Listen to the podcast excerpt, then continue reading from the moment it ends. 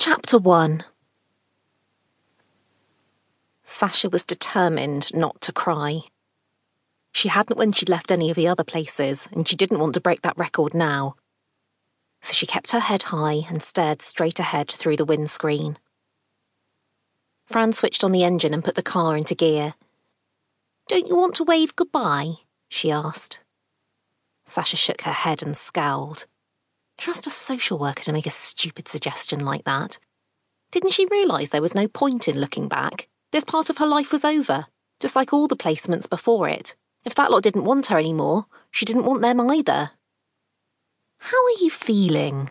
asked Fran, as she drove out of the drive and turned towards the main road. Sasha ignored her. She was too busy trying to catch one last glimpse of the Shetland pony in the field opposite.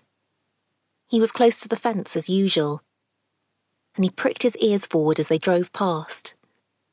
Did he realise this was the last time that she would ever see him? She turned her head and watched him disappear into the distance. Talking to that pony had been one of the few good things about her stay with Georgina and Gerald. The others were the riding lessons, of course, but they stopped as soon as Cynthia fell off. "I asked how you're feeling," said Fran. Sasha rolled her eyes upwards and sighed. Why were social workers so irritating? She'd lost count of how many she'd had since she first came into care.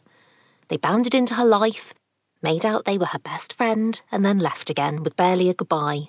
Fran was the latest, and like all the others, she thought she had the right to know everything. But Sasha had only known her a month and had no intention of revealing her innermost secrets. "I'm fine," she lied, still staring out of the side window. She hoped she'd spot some more horses, but she didn't. As the car sped along the main road and onto the motorway, the only animals she saw in the fields were cows and sheep.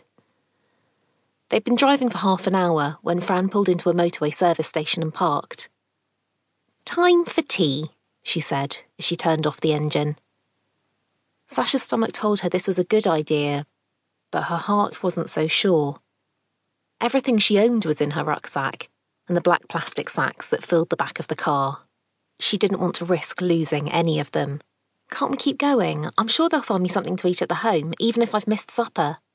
Fran shook her head. "I need a break from driving," she explained, "and we need a little talk.